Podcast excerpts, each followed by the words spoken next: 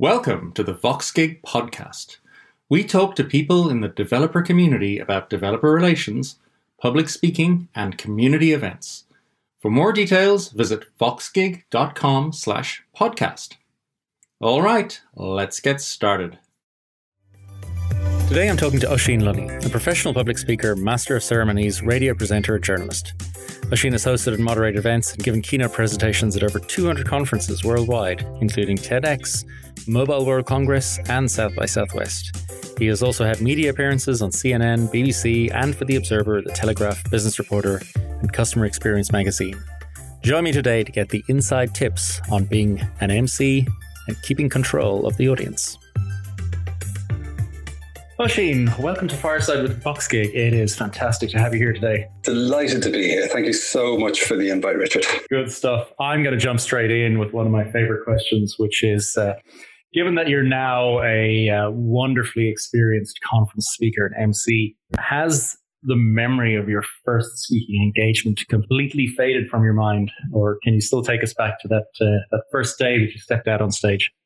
Uh, absolutely no problem. It's it's burnt into my retinas uh, to this day. I don't think I'll ever uh, get over that experience, even though it was a great learning experience. Um, the background to my first speaking gig was I was working as a product manager at a rather large network company, and uh, this company owns fiber optic cables that carries the, the internet, Netflix, etc. It carries the, the backhaul for the mobile phone signals. So they literally owned the fiber optic cables that sit underneath the roads, and uh, you see their name on manholes all over Europe.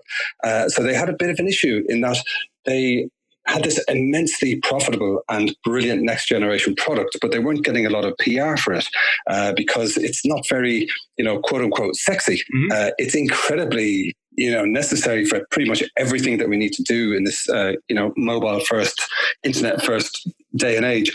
Uh, but at the time it was difficult to get pr so the, the part of the business i worked in was looking after i was product manager for the uh, quote unquote media services which is things like video streaming content delivery yeah. um, you know all that kind of thing content protection. And so uh, my boss at the time a guy called tom frankfurt an absolutely brilliant strategist uh, he called me into his office and said you know what? As a product manager you're great. If you were managing a standalone company, it would probably be the you know best performing, most profitable in Europe. Blah blah blah blah blah. But as it stands in the context of this multi-million pound business, um, there's not really anything more you can do that's going to move the dial for your particular portfolio. So we need to think of another reason for you to be here. Wow. Um, okay. So that was that was quite yeah. I mean that was that was brilliantly challenging and motivating at the same time. And so we had a bit of a brainstorm and he said, you know what? You're working with all of these record labels and movie streaming companies and these, you know, new businesses like YouTube. This is a very, very, very long time ago, early internet days. And so he said, why don't you go out and get us a bunch of PR? Because that's what you can really do well that none of the other products can do because they're selling fibers and selling cables and hosting and co-location and stuff. And so he gave me an empty uh, A4 folder, like a, uh, you know, just a, a foolscap folder, and said every time we have a, a monthly review, I want you to bring this back to me and have a bit more PR in it. So I want you to get some high quality PR for the company.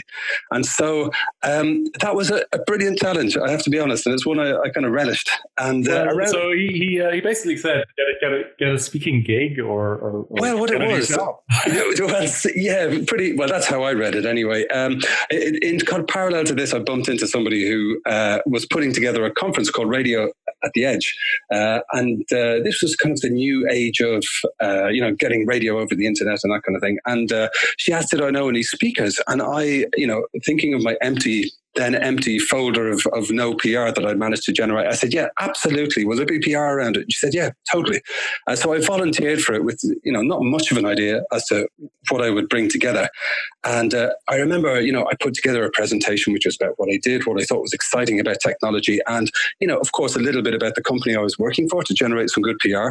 And um, the organizers put me on back to back with a, a, leading expert from an analytics company. And I remember sitting in the front row of this auditorium that was much bigger than I was expecting, with much more important people than I was expecting. And uh, I was on after this guy, and he you know, he, he kind of waltzed on stage, you know, very confidently and said, ladies and gentlemen, I'm from a very important analyst company and I have some very important uh, data analysis for you that nobody else has seen in the world. This is a premiere, and I put it together just for you. And I remember sitting in the front row and the blood draining from my uh-huh. face and my stomach starting to churn. And I just thinking, oh my God, I'm such an idiot. Why have I volunteered for this? This is the worst idea of my life. Oh, this is just a disaster. And I sat there in a cold sweat for a few minutes. Uh, and then I remember some good advice that somebody shared with me, which is to remember to breathe.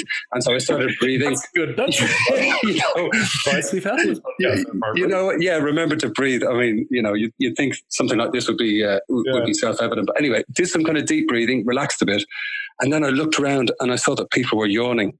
So this guy was brilliant and he had some amazing statistics that nobody else in the world had seen, but he was talking about stats for like 20 minutes and, and, and people had sort of had enough. And so then I realized that my job was to make things a bit more interesting and energetic. You know, like I couldn't compete in terms of the content. His content was really high quality, but there was just a lot of it. So that left me a bit of room to jump on stage and just give it, you know, my, my best shot. And um, I, I, just kind of tried to speak with authenticity, passion, and uh, you know, gave a very genuine, heartfelt presentation about you know what I thought was exciting about technology. Uh, and at the end, it was really well received. So, um, you know, I, I, don't think one would ever forget one's first time public speaking, but mine, mine was particularly terrifying. that's a that's a baptism of fire, if ever I've heard one. Oh yeah, you've touched on a, a, a couple of points there that I think are important. So, one of them is this wonderful state of mind you enter into before a talk, the night before when you haven't done any slides, or when there's a brilliant speaker ahead of you, um, or when you when you suddenly realize you have to plan yet another trip, which is why on God's holy earth did I volunteer? uh, that always happens. That is that is guaranteed to happen. And then the other one is, uh, which I feel is really important, is to remember that your main job up there is to entertain people. Uh, it's their valuable time. And yes, you have to teach, but our job is to be entertainers as well, I think. Yeah, um, I, I, totally agree. And I, I, th- thought that was really helpful that crossed my mind as I was sitting in the front row, uh, you know, trying not to sweat through my shirt, um, was it's too late to leave. It's too late. I can't actually run out of the venue. That would look really bad if I ran out and then the stage you were, You were considering it quite seriously. Well, I, you know, it did cross my mind, and I thought, oh, no, I can't. So, so once you kind of, so what I would recommend to anybody looking to give it a go, or um, you know, from that point of view, is stepping outside of your comfort zone can be a brilliant way to learn quickly because you don't really have the option not to learn. Mm. So, you know, volunteering for a, for a speaking spot and, you know, going through the, the fear and all the rest, um, you know, at, at, the end of the day, it's too late to leave. You can't run away. You can't kind of hide. Uh, so if you volunteer for something, you, there's a, a spot on the stage and, you know, it's got your name on it. You have to go up there and do something. So, you know, it, it is a, perhaps you know, like you say, it's a baptism of fire, but it's also a really concentrated opportunity to to have that experience and just kind of get the ball rolling. Absolutely. And was that the first time that you were on a stage performing? Uh, because it sounds like you you you were still had a, a, degree of comfort with the whole idea of getting up on stage. That's true. To be fair, yeah, I, I hadn't done any public speaking before, but uh, it, and, and, many many many moons ago, back in the 1990s, uh, but before some listeners were possibly born, uh, I was in a, a, band and we played on stage and you know toured and did X, Y, and Z. I mean. I, I, was horrendously shy during that time and found it very difficult to be on stage. But um, you know, my role in the band was as a guitarist, so I, didn't really have to, uh, you know, have the same level of uh, exposure. Uh, as, as one of the vocalists. Yeah, you, you mean, but you, you had that experience of standing on the stage looking at an audience. Yeah. One of the pieces of advice that I was given years ago when I was starting out speaking conferences was if you get a chance before the auditorium fills up or the break, literally just get up on the stage, mm. stand there behind the podium, and just get used to what you're looking at, so you don't get hit with it the first time. Yeah, that, that's really good advice. Now, I, I have a you know something of a portfolio career these days as, as you know yeah. you, you, hang around for long enough you know you tend to pick up a few different bits and pieces and uh, one of the things i do is um, uh, I contribute to Forbes.com, uh, which is an awesome publication and website. And the other day, I was chatting to uh, one of the best known techno DJs in the world, a guy called Carl Cox, who is mm-hmm. something of a legend, absolutely brilliant. And uh, we, I haven't actually published this piece yet; it will be published soon. And uh, we kind of spoke about the the reasons that he got into it and why he was doing it. And one of the interesting things that came out of our chat was that he was first and foremost a punter, a dancer. He would go clubbing, and he would, you know, he knew what he wanted as a punter, and he knew what he wanted in the crowd, and that's what gave him an edge that a lot of other DJs didn't have when uh, when he be, when he got behind the decks because he knew the experience he wanted as a member of the audience. And he said he was a clubber for many, many, many years before he got behind the decks. And so maybe there's a parallel there, like you say, with go, going to a venue when it's empty, going on stage, but also going to an event and sitting in the audience and really think about how do I feel about this speaker? What is it that I like about this person? Uh, you know, how is this is this woman really inspiring me? Um, you, you, know, whatever. Look at it from the point of view of the audience, and I think if you can keep that perspective on your own. Uh, you know, place and your own responsibilities as a as a speaker, uh, that helps a lot. Um, that is that yeah. is a good idea. I, because a lot of a lot of us start out, uh, we're we're sent to conferences to learn, uh, yeah. You use that as an opportunity. If, if you have an inkling in the back of your head that you want to be speaking as well, use as as an opportunity to don't don't just pay attention to the content, but pay attention to the speaker. Yes, um, absolutely. Absolutely. Yeah, that's, that's a great idea. I want to turn now to the role of the MC. So this is sort of uh, a quantum leap from the very first Thank you. speaking engagement to uh, where you are now, which is really, um, you know, uh, uh, you're a professional speaker and you know you're asked to MC at conferences. Uh, I recently MC'd one track at a tech conference um, cool. because I had well, was it? A, it's one of those. Was it? A, was this a good idea? Is what I was thinking. Because I, I, I had done a whole bunch of conference speaking, I thought, well, it's kind of too difficult. It's sort of the same thing. Uh, but I found it terribly, terribly difficult because when I speak at a conference, I'm talking about stuff that I know about. But when you're introducing people, you have all that, you have this ton of facts you have to remember about them and you have to find something witty to say and create excitement for the audience. And uh, there's 10 different things coming at you maybe let's just talk about the MC role and how how how you approach that and, and your first experiences there, and then the skill set. Oh, sure, yeah, needed in that role because it, it's one of the places that people often end up if they become known as being oh you can speak. Mm. Yeah, it's interesting. Like uh, uh, as with many things in my professional life, it's, it's more or less pure serendipity, and uh, you know, more by uh, you know fortuitous accident than by design. But um, basically, I started, you know, as a conference speaker, speaking about the things that I felt passionate around um, in, in music, technology, social media, innovation, etc. And as I went on, um, conference organizers would you know, noticed that I was approaching them for a, you know, to get involved in an event, and they'd say, "Hey, could you, you know, speak about this? But then, can we rope you in to moderate this panel over here, which is about some of the stuff that you've talked about?" Uh, and so that kind of progressed quite naturally. And uh, I think my first engagement, which was moderating an entire conference was uh, thanks to some wonderful people uh, in a place called Borlänge in Sweden.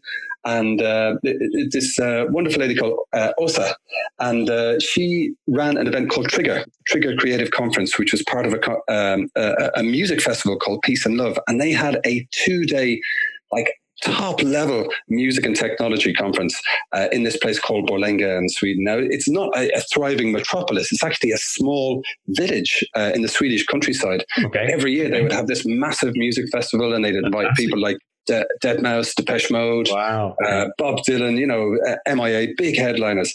And um, they had the same approach to the folks who were speaking at the conference. They had Seymour Stein, he signed Blondie, Talking Heads, the Ramones, the Smiths. Uh, he brought Depeche Mode to the US. Um, uh, they had folks like Scott Cohen, who's just been signed up as the director of innovation over uh, Warner Brothers, uh, Warner Music, should I say.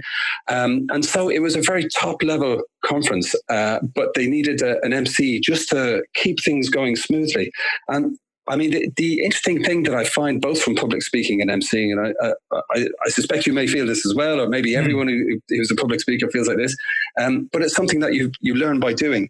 So there's no course how to be a, a, speaker in particular, but it is something that you can learn just by doing it again and again and again. A bit like, um, you know, a bit like driving a car. I think being a conference MC is is like driving a car because there's so many tiny little micro movements that you basically have to do again and again until you uh, have uh, you know a, a, muscle memory of them.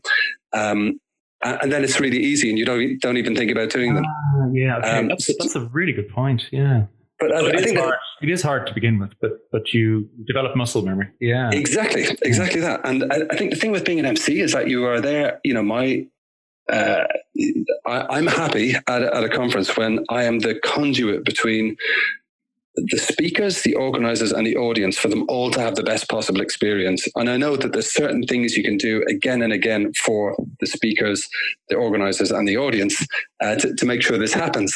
Uh, I mean, one of them is being really prepared, uh, doing a bit of a deep dive mm-hmm. into the subject matter, knowing who the speakers are, liaising with the AV crew and the stage managers on the day, uh, you know, helping with social media running up to, during, and after the event.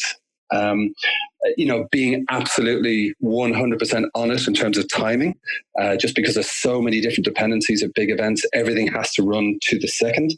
Um, and really just being able to improvise, if you like, and being able to, you know, make sure you're listening very attentively to what's happening uh, on stage, in the audience, etc., and reacting to it, and making sure that everything moves smoothly from one speaker to one panel to a fireside chat to the wrap up to the, you know, networking, etc.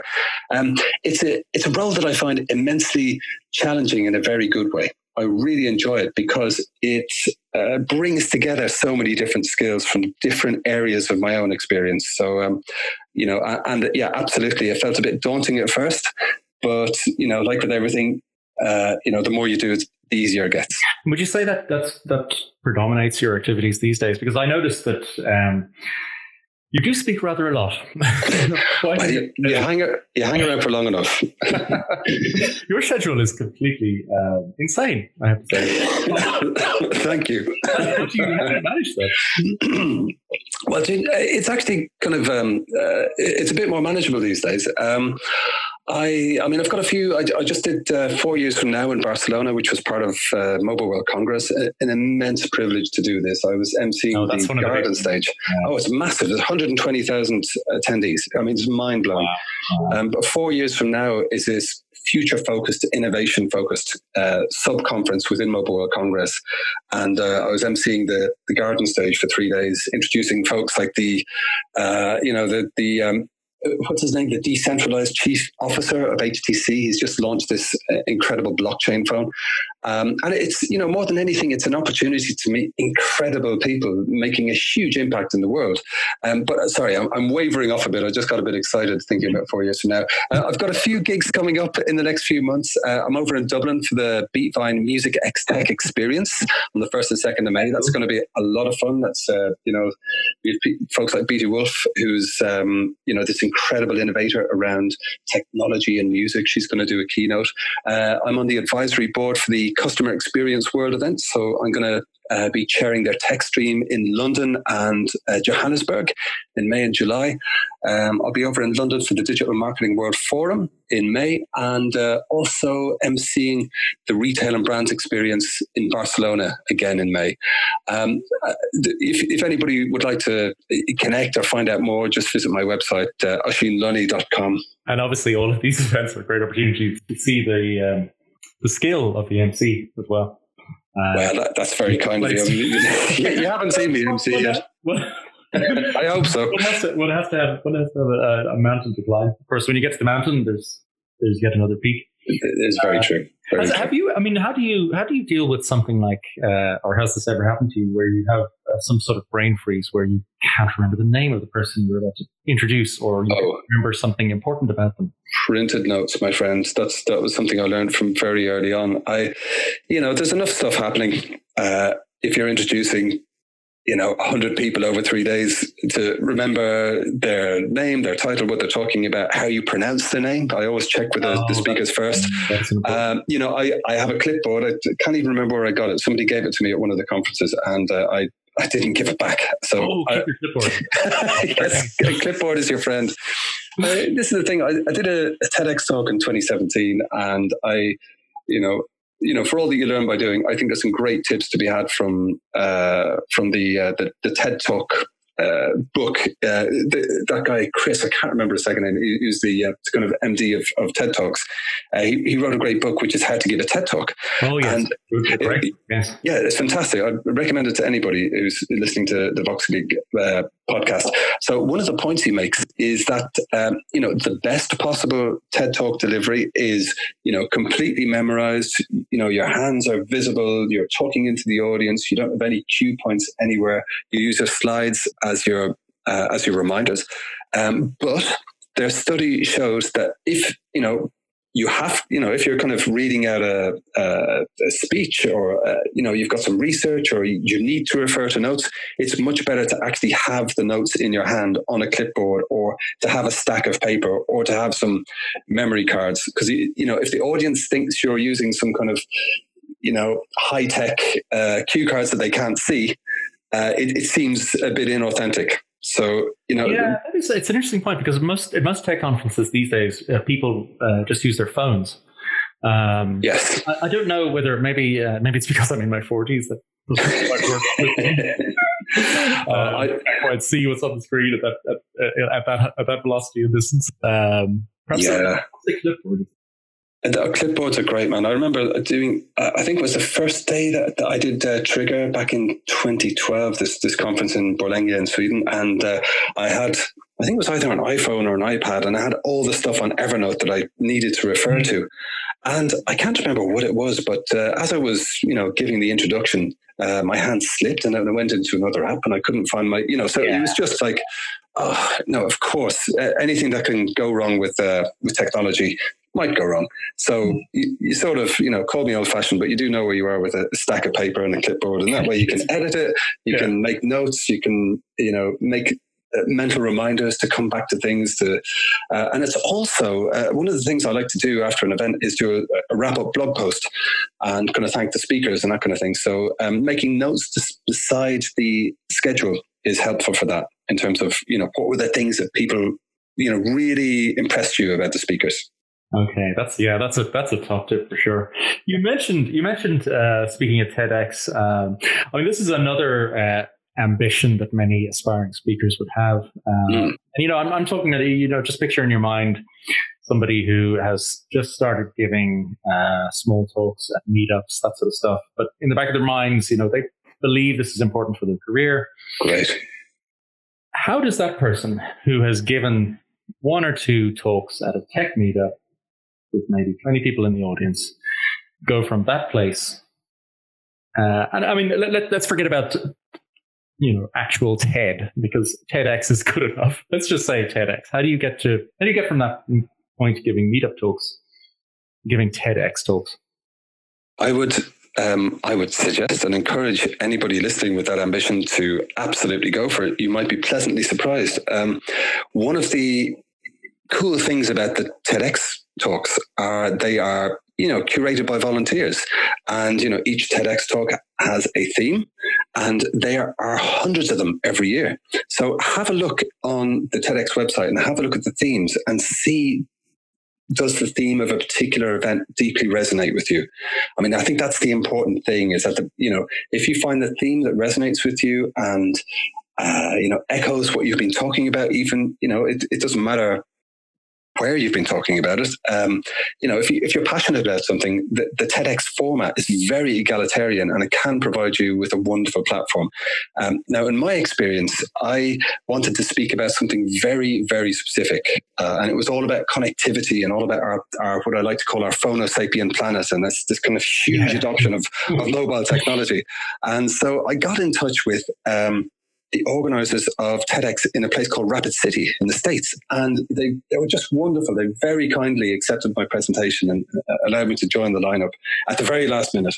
And um, uh, it, it, was a great experience. They uh, they kind of assigned a speaker coach to me, a guy called Michael Howard, who's wonderful, and um, I actually got some great speaking tips. I delivered my presentation uh, a few times as I was as working on it uh, over Skype with Michael, and he gave me some great um, some great feedback. So I, I think that's the uh, deal with with all of the TEDx talks. So I may be wrong, but that's that's what I. Yeah, so they give you a higher level of support, and it's just a higher it, level of professional. Oh, exactly, exactly. So I think if you want to talk about something interesting, it doesn't matter if you uh, haven't spoken about it hundreds of times to hundreds of people.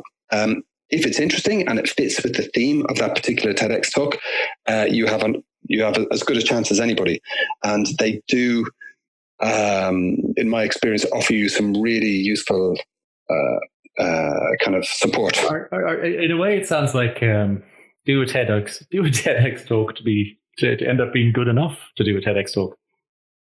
That is absolutely yes, spot on, spot on. Because you know, I I've never done a solo presentation like that where I've memorized everything and you know relayed it as if it was just naturally conversational. Um, you know that that was a lot of very interesting new work, and uh, that, that was part of the the joy of doing it. Is that it was a real stretch goal, but you know by virtue of the stretch, you figure out how to do it on the way there. Again, coming back to that thing of, of stepping outside of your comfort zone, it, I think the rewards from that whole approach can be massive. Daunting, oh, but massive. Absolutely. Um, did you um, did you prepare properly? Um, you know, there was that that uh, chap Tim Urban who uh, he gave a TED talk about procrastinating about preparing for his TED talk. Are you fantastic? Uh, uh, did you prepare? I yeah, I absolutely did. So I, I got some uh, help with making the slides uh, to make them look nice from a company called Buffalo Seven uh, in the UK, and they were great. And um, I also yeah, I mean, I did pre- I did prepare not quite as much as the TEDx book um, recommended or the TED Talk book recommended, and it was as is typical of most things that um, you know I should be prepare for more. It was all a bit last minute, and I, I did have some uh, you know, some some very very late nights um, when I was uh, when I was preparing for this, and uh, it sort of came down to like having to find a quiet spot on the day and disappear in there with the notes a few more times and go through the whole thing again and again and again in my head. But you know, it was the right amount of time to to deliver uh, the TED Talk in the right way, and it, it, went really well. I was very happy with how it went. Um, so yeah, I, I, mean, if you have that that kind of that great planning mindset that enables you to prepare for months in advance, uh, you know that is wonderful. I think that's such a admirable thing. It's a great uh, quality to have. It's a great quality to have. Exactly. I, I don't really have it myself. I'm a bit more, you know, I'll call a volunteer for something, and then I'll figure it out uh, and then and it, it usually get figured out coming up to when it actually needs to be delivered. But that's the way I, I work. That's well, my, creates, my personality dynamic, type. The dynamic uh, intellectual pressure to make it happen. Well, yeah, and I, th- I, think as well on stage it gives you uh, a bit of energy. You know, it's uh, I, am a great believer in not not everything being totally ironed out. And it's actually um, in the, uh, the, the GSMA, which is the industry body that runs the Mobile World Congress, uh, they put together some really helpful notes for moderators for panels. So if you're chairing, emceeing, or moderating, they have some advice on how to prepare. And one of the things that they recommend is don't over prepare. So, so don't you know don't go into a room with all of your panelists and have all of the chat you know, yeah. an hour before you go on stage because You're then it's yeah. well, yeah, that's it. And you don't get any, you know, controversy or any nice mm. kind of uh, dynamics or conflicts on stage. But and I think all of these things are good for an audience to have that that uh, spontaneity. Yeah, and speaking about, I mean, speaking about conferences and, and delivering value for audiences. You're on the advisory boards, I think, of some conferences. Yes. And without, without, I don't know what you can or cannot reveal, but I'm more interested in the perspective of how you view speakers, what you want from speakers, what speakers can do to provide value to the audience, which is what which is what we're all about. Yeah, yeah, that, that's a great question. I haven't really uh, thought of it before. I just kind of got involved as as an advisor in various uh, organizations. I mean, some conferences have very specific guidelines and judging criteria uh, to evaluating speakers and panel proposals. I mean, South by Southwest is, one I'm incredibly honored to be on the advisory board for. So I have an input into judging submissions along with many other advisory board members. Uh, and our, our, evaluation of the panel picker proposals, I think, makes up 30 or 35% of the, the, the result for any particular panel picker proposal. Um, a, a, lot, I think, is 30 percent. I'm not sure. It comes yeah, from the, the public. Yeah, exactly. It's, it's, all very transparent, and you know, maybe 30 percent comes from. Uh, public feedback and then a, a, further 40% comes from the board of directors at South by Southwest. So like every single proposal for South by Southwest is viewed in such detail with such uh, attention and care and, you know, real consideration towards trying to get, make the, the lineup for every South by the best it can possibly be. I'm super impressed to see that whole system in action. Um, I mean, on another, uh, so, so that's you know the, the strict criteria. There's guidelines. There's themes that South by want to have that year. So you know you're kind of advised to look out for X, Y, and Z mega trends and X, Y, and Z. Uh, you know subject matter uh, experts. Um, for something like um, customer experience world, where I, have just recently yeah. joined the advisory board, um, this is very much around the vision of the uh, conference uh, uh, CEO, the, the, the, CEO of the company Focus Group uh, Events, Maggie Wheeler, and really she has a very specific vision for what the customer experience world series of events are going to deliver to the audience, and it's very high level, high end customer experience experts. So, uh, as the chair of our events, we have uh, a gentleman called Adrian Swinscoe, and he is one of the people who invented the science of customer experience, and he's been writing about it in Forbes for years. Uh, he's run a you know, one of the world's leading podcasts about customer experience, uh, you know, and he's run that for years and years and years. He, he speaks to people like um, Seth Godin and Guy wow. Kawasaki, the former mm, okay. chief evangelist of, of, Apple, a small wow. little startup called okay. Apple Computers. You probably haven't heard of them. Um, uh, so, so like okay. her, Maggie's vision is just getting these very high level people in who can really put together an exciting agenda that um, that crystallizes exactly what customer experience professionals need to get from going to a conference. Uh, I think the, the best approach is really to again coming back to you know the Carl Cox example you know put yourself right in the shoes of somebody in the audience and if you're uh, you know a chief experience officer a customer experience professional professional somebody in comms somebody in marketing what do you want to get from your investment of time and money and you know sitting in that auditorium and you know who would you like to see on stage and what can deliver the most value um, so uh, i think it's it's different for every event um, uh, and uh, you know, it's, it's if um, you know if, if, anybody listening is approached to be on an advisory board, it's, it's an experience I would just recommend volunteering for and saying yes. Uh, a, it will help you grow your own personal network. B, it will make you think about events in a new way, and uh, you know it can be challenging in a very good way. Uh, so it's something that will help you evolve as a as an event professional for sure. That is fantastic advice. I'm afraid we have run out of time. We could keep going. okay. a couple of hours, I'm sure. Another time, another time. Absolutely. There can always be a part two. Fabulous. Let's wrap it up for today. Um, Oisín, thank you so much for joining us. It's been an absolute pleasure. Pleasure was mine. Thank you so much, Richard. And uh, yeah, keep up the great work with Voxgig. Wonderful. Thank you. You can find the transcript of this podcast and any links mentioned on our podcast page at voxgig.com slash podcast. Subscribe for weekly editions where we talk to the people who make the developer community work. For even more, read our newsletter. You can subscribe at voxgig.com slash newsletter or follow our Twitter at voxgig. Thanks for listening. Catch you next time.